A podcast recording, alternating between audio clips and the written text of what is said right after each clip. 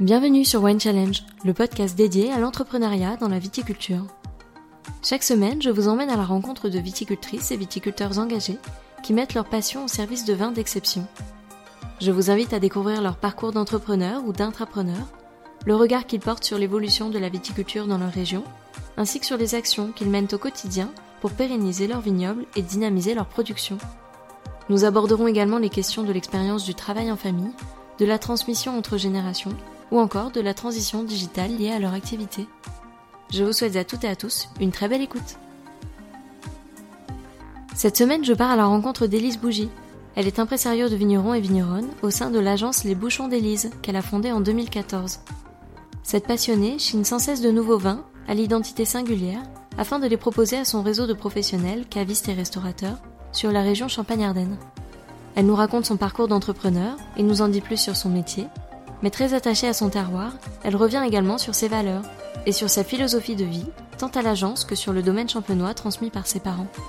Elle nous en dit donc plus sur cette autre facette de sa personnalité, sur ce métier de vigneronne, sur ses cuvées à venir et sur son état d'esprit de viticultrice soucieuse de sa terre. Écoutez donc sans plus attendre le portrait de cette femme de Champagne, dynamique et en perpétuelle effervescence, qui a pour leitmotiv de créer du lien et des émotions autour de vins d'auteur passionnés et passionnants. Allez, place à l'épisode du jour. Bonjour Élise. Bonjour Alexandra. Merci de me recevoir et merci d'avoir accepté l'invitation au micro de Wine Challenge. Je suis ravie de venir à ta rencontre puisque tu as un profil un petit peu particulier par rapport aux vignerons et vigneronnes que j'interviewe d'habitude. Ton activité, on va dire à quatre-vingts pour cent, c'est d'être agent dans le milieu du vin.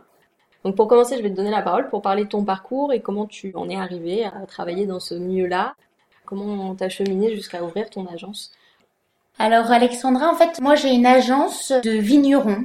Je suis euh, en fait un peu un présario de vigneron, on appelle euh, agent de star vigneron, on peut l'appeler euh, un présario de star, euh, chineuse de vin, il y a plusieurs mots qui qualifient notre agence. Et l'agence en fait, elle regroupe plusieurs vignerons de chaque région française et aussi une grande maison de Champagne et je la commercialise sur un secteur bien précis qui est Champagne-Ardenne. Je commercialise les produits chez tout ce qui est restaurateur, caviste, épicerie, euh, voilà. Donc euh, mon agence est destinée aux, aux professionnels du vin. Donc comment ça fonctionne pour en arriver à faire ce métier-là ? Est-ce que tu as fait euh, des études particulières ? Est-ce que tu t'es orientée dans une voie très tôt ? Est-ce que c'est venu sur le tard ? Alors moi je pense que j'étais une amoureuse du vin euh, très très tôt. À l'époque en deux mille cinq, tous mes boulots d'été c'était de tenir une petite cave à vin sur une presqu'île, la presqu'île du Cap Ferret, et j'adorais ça. J'ai commencé comme ça. Ensuite, euh, j'ai fait ma première expérience chez Champagne Henriot, Bouchard Père et Fils en Bourgogne, William Fèvre. Ce sont des maisons qui m'ont fait vraiment aimer le vin, la Bourgogne bien plus précisément. Et je travaillais sur Paris, où j'étais commerciale, euh, attachée à des maisons. Donc j'ai fait ça jusqu'en deux mille onze. deux mille dix deux mille onze, je suis partie pour travailler chez Champagne Bollinger comme responsable grand compte de tout ce qui était palace étoilé, tout ce qui était prestige aussi sur Paris. Euh, je pense que ma passion du vin s'est vraiment démultipliée avec mes rencontres de sommeliers, de vignerons, de personnes qui aimaient ça et qui étaient vraiment passionnées. Euh, on peut dire des mentors qui m'ont vraiment animée. Et en parallèle à ça, j'ai fait une école de commerce. J'ai fait un brevet professionnel de responsable d'exploitation agricole à Avise. Et ensuite, j'ai fait un master dans le vin euh, à Dijon. Donc je peux dire que je suis marquée euh, vin et tatouée vin. Et comment tu en es venue à vouloir créer ton agence ? Alors, je suis revenue en Champagne par des circonstances un peu particulières. Euh, je suis revenue par rapport à un drame familial, donc euh, ça a été un retour à mes racines, sur l'exploitation et en Champagne. Et en fait, quand je suis arrivée en Champagne, je savais que je travaillerais encore dans le vin parce que c'était vraiment ma passion, mais je savais pas quoi faire. Donc j'ai quitté mon poste en fait de boulanger en deux mille treize deux mille quatorze et en fait en me disant en tête qu'est-ce qu'il faut que je fasse, mais je savais que le vin était vraiment mon fil conducteur, ce qui m'animerait. J'ai décidé de, de repartir dans ce milieu mais avec un peu plus de liberté en devenant agent et en travaillant avec les personnes, mes mentors, les gens où il y a vraiment une philosophie vin et une philosophie domaine qui était très importante pour moi. Et tu parles de philosophie, toi quelle est ta propre philosophie ? C'est le partage, la passion, ce côté euh, transmission. Alors partage, euh, transmission, je l'ai par rapport à tous les restaurateurs et les cavistes. J'ai envie de passer un message. Euh, j'aime expliquer euh, les domaines avec lesquels je travaille, j'aime raconter les histoires, être un peu une conteuse d'histoires des vignerons que je distribue. Et en même temps, je donne des cours à Avise, euh, parce que ce côté transmission, pour moi, c'est ce qui nous lie, c'est comme le film de Clapiche, qui a été pour moi une belle révélation quand j'ai vu ce film, mais pour moi, c'est vraiment ce qui nous lie, quoi. On a vraiment un savoir-faire, la chance d'avoir un savoir-faire et, et quelque chose qui est très incrusté dans notre culture, dans notre histoire. Voilà, la transmission est très importante pour moi. Et est-ce que c'est compliqué de mettre en place ce type d'activité ? Quand je suis arrivée, j'avais un gros réseau à Paris. Donc ça a été quand même huit ans de ma vie à Paris, donc euh, étoilée, euh, caviste, donc j'avais vraiment un gros réseau. Euh, j'ai eu des gens qui m'ont transmis leur passion, qui m'ont fait arriver là. Quand je suis arrivée en Champagne, j'étais une fille de la Champagne, ce qui m'a aidée. J'étais une passionnée, ce qui a été aussi un de mes atouts. Et je croyais en ce que je distribuais, je croyais aux valeurs des vignerons, je croyais aux vins que je distribuais, et j'y crois toujours à cent pour cent que mes choix euh, de choisir ces domaines-là sont pour moi euh, hyper importants et pour moi des très beaux domaines. Et comment tu sélectionnes les domaines avec qui tu as envie de travailler ? Est-ce que c'est des gens qui viennent vers toi ou est-ce que c'est toi qui as repéré certains domaines ou est-ce que c'est un peu des deux ? Alors maintenant, c'est un peu des deux. Ouais. mais, mais il y a quatre ans, c'était plutôt moi ouais. qui allais chercher les domaines. Et j'ai eu euh, des anecdotes où on m'a dit euh, trois fois au téléphone « Non, c'est pas possible, on n'a pas de vin, Élise. Euh, non, c'est pas possible. » Je pense que c'est peut-être plus ma pugnacité qui a pu euh, à chaque fois faire la différence. Et donc aujourd'hui, concrètement, comment ça se passe ? En fait, euh, concrètement, on est sectorisé en agence. Donc moi, j'ai le secteur euh, Champagne-Ardenne. Euh, quelqu'un peut m'appeler, me dire « Voilà, euh, on goûte les vins, on les sélectionne, je vais dans le domaine. » Je regarde si effectivement ça rentre dans mes critères de carte, ma cohérence de carte, mon identité de carte. Et si ça rentre, tous ces points-là rentrent et que j'aime les vins et le vigneron, puisque rien n'est détachable, c'est-à-dire que on fait du vin, mais ça dépend aussi des personnes qui le font. C'est un peu comme un artiste, c'est bien d'acheter une belle toile, mais j'aime bien connaître aussi l'artiste qui le fait, puisque pour moi, c'est leur énergie, c'est leur savoir-faire, et il me faut des vins identitaires, des vins différents des autres, avec vraiment la signature du vigneron. Donc dans ces cas-là, on se dit « Ok, on travaille ensemble » et j'implante ces vins sur la région. Une des devises, on peut dire, ou des valeurs de l'agence, c'est de travailler avec des gens qui sont passionnés de vin, qui aiment ça, des gens euh, qui voient le vin avec euh, la même vision, c'est-à-dire respect euh, du raisin, respect du vin, euh, savoir faire bien différent. Euh, vraiment, c'est des gens qui sont vraiment passionnés de vin. Donc là, c'est un vrai projet entrepreneurial pour le coup, puisque tu as vraiment lancé ton activité, tu as démarré de zéro. Quelle pourrait être ta définition de l'entrepreneuriat ? Persévérance, liberté et cibler, positionner. Je crois que c'est les trois mots qui pourraient définir ça. Liberté parce qu'on a une liberté d'action, positionnement parce que si on n'en a pas, on n'y arrive pas, et pugnacité parce que je crois qu'il faut avoir cette persévérance dans les débuts où il faut rien lâcher. Et est-ce que tu t'es toujours sentie entrepreneur au fond de toi ou est-ce que tu n'avais pas forcément imaginé un jour mener à bien ton propre projet ? Je pense que j'ai un tempérament de euh, être libre un peu d'esprit. On me le dit assez souvent. Et effectivement, euh, une personnalité des fois qui peut pas rentrer dans tous les moules. Et c'est un avantage ou c'est un inconvénient au quotidien du coup dans ton métier ? Je ne sais pas, je ne sais pas. Euh, peut-être un avantage pour euh, avoir une vraie identité et un inconvénient pour pas être comme les autres, pas plaire à tout le monde. Et est-ce que tu aurais aimé recevoir un conseil quand tu t'es lancée dans cette activité-là, que tu penses qui t'aurait fait évoluer plus vite ou différemment ? Et si oui, euh, quel pourrait être ce conseil ?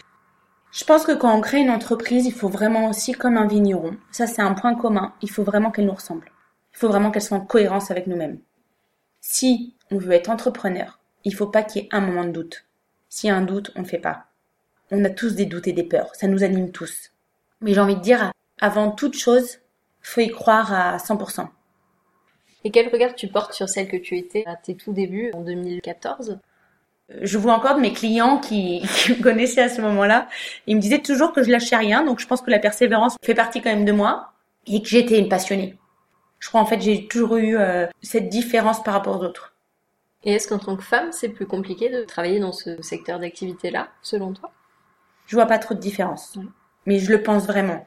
C'est-à-dire que je pense pas qu'il y ait une différence entre femme et homme. Je dois sûrement pas le voir et je dois sûrement ne pas peut-être vouloir le voir. Je pense que si on parle avec passion, honnêteté, et si on fait son travail, ça fait pas la différence d'être une femme ou un homme. Et quelle est la grosse difficulté, toi, que tu as rencontrée là depuis le lancement de ce projet entrepreneurial? Et comment tu as fait pour la surmonter, justement? J'ai pas eu d'énormes difficultés. C'est bizarre, hein. Je pense que la Champagne m'a aidée. Je pense que tout le monde m'a aidée. Je suis pas quelqu'un qui voit beaucoup les difficultés non plus.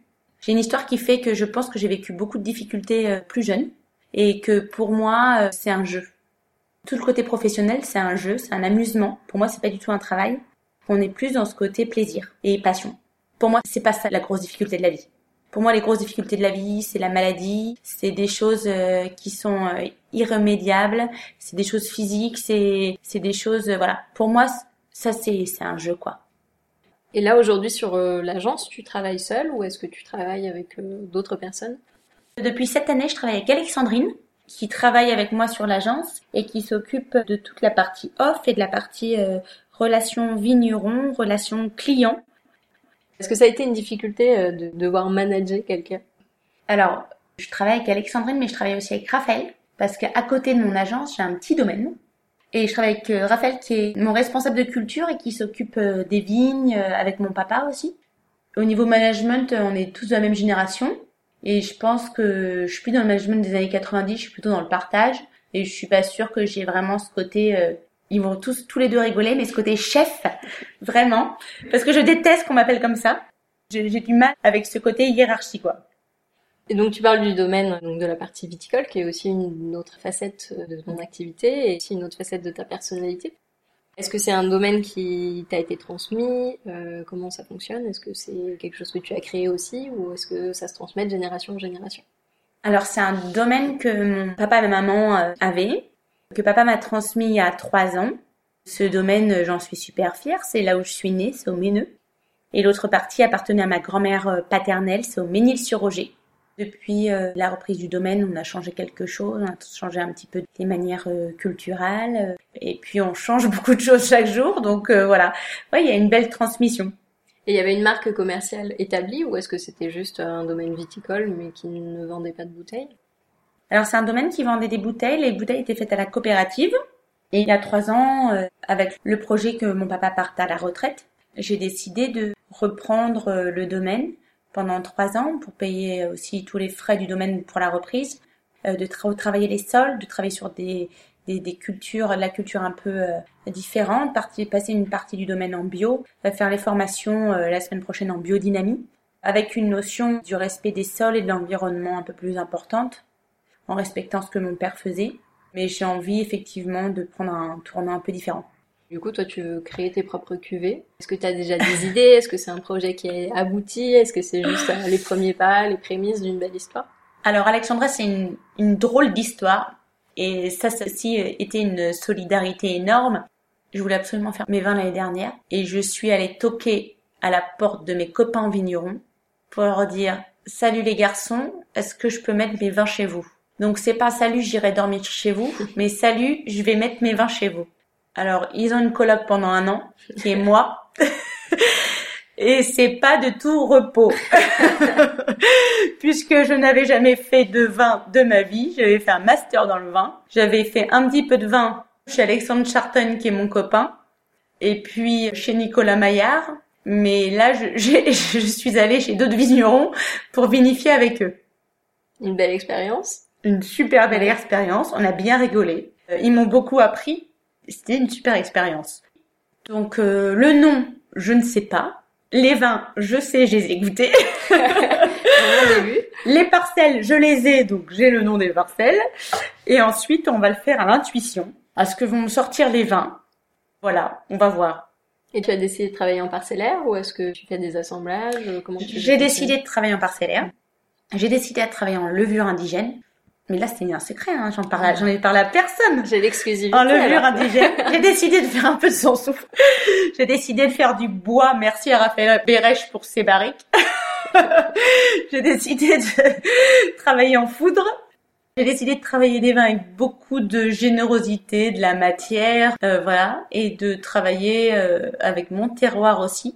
Et voilà, je pense que ça va être bien.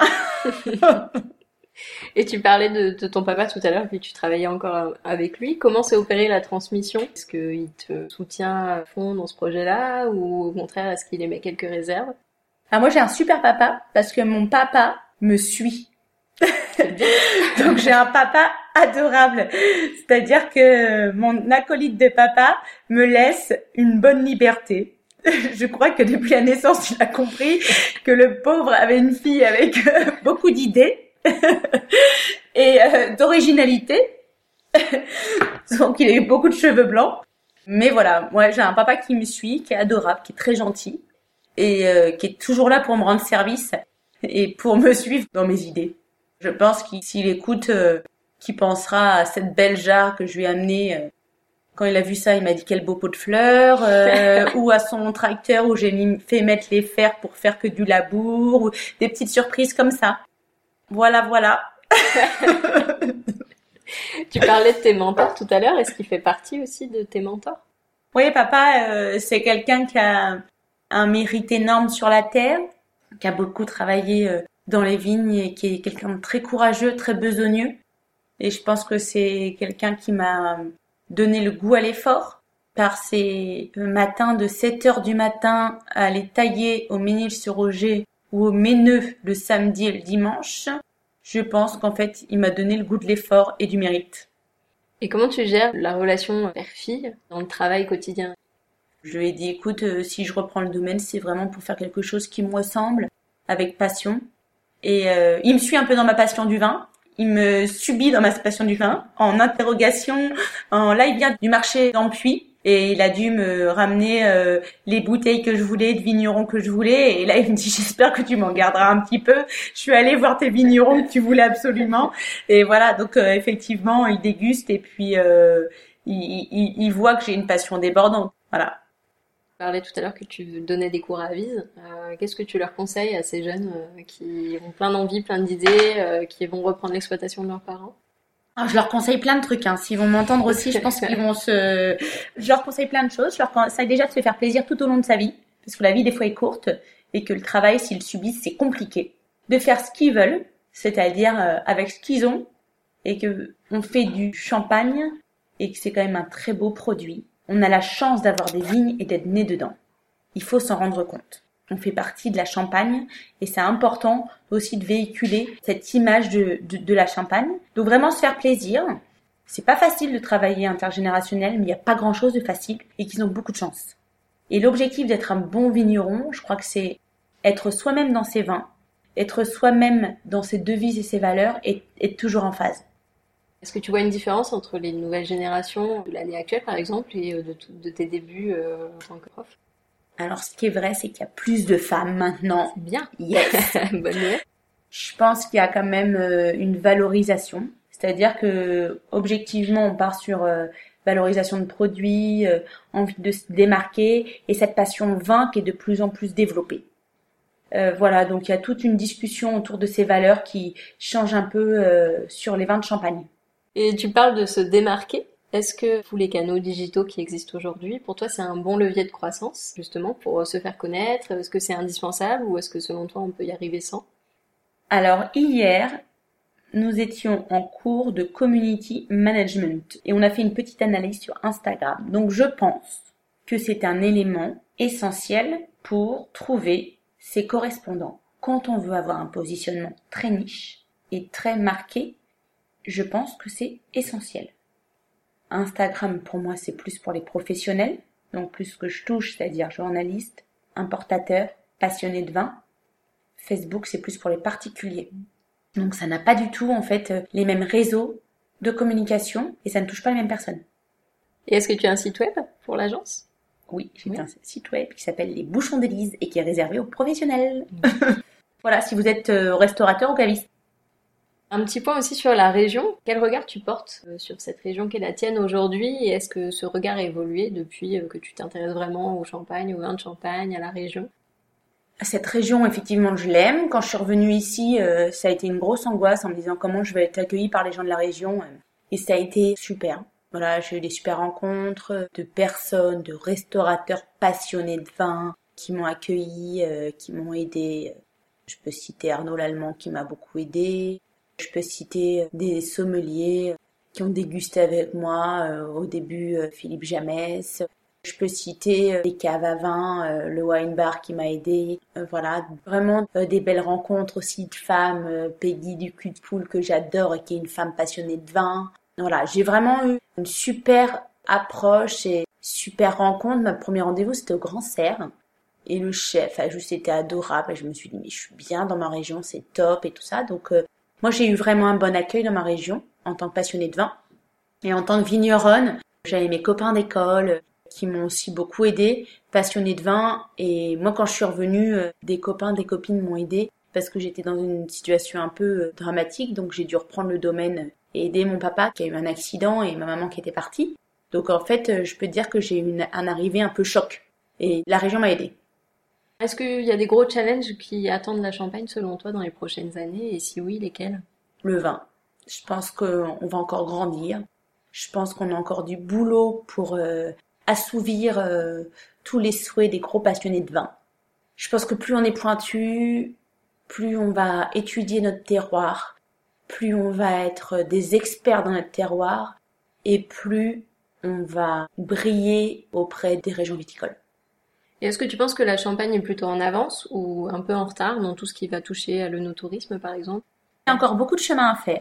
Je crée un gîte, donc je crois en l'œnotourisme. Ma thèse de master, c'était sur l'œnotourisme en rapport avec l'œnotourisme dans des pays comme l'Argentine, l'Australie, euh, tout le Nouveau Monde. Et je pense qu'on peut faire encore beaucoup, beaucoup, beaucoup de choses. Et tant mieux.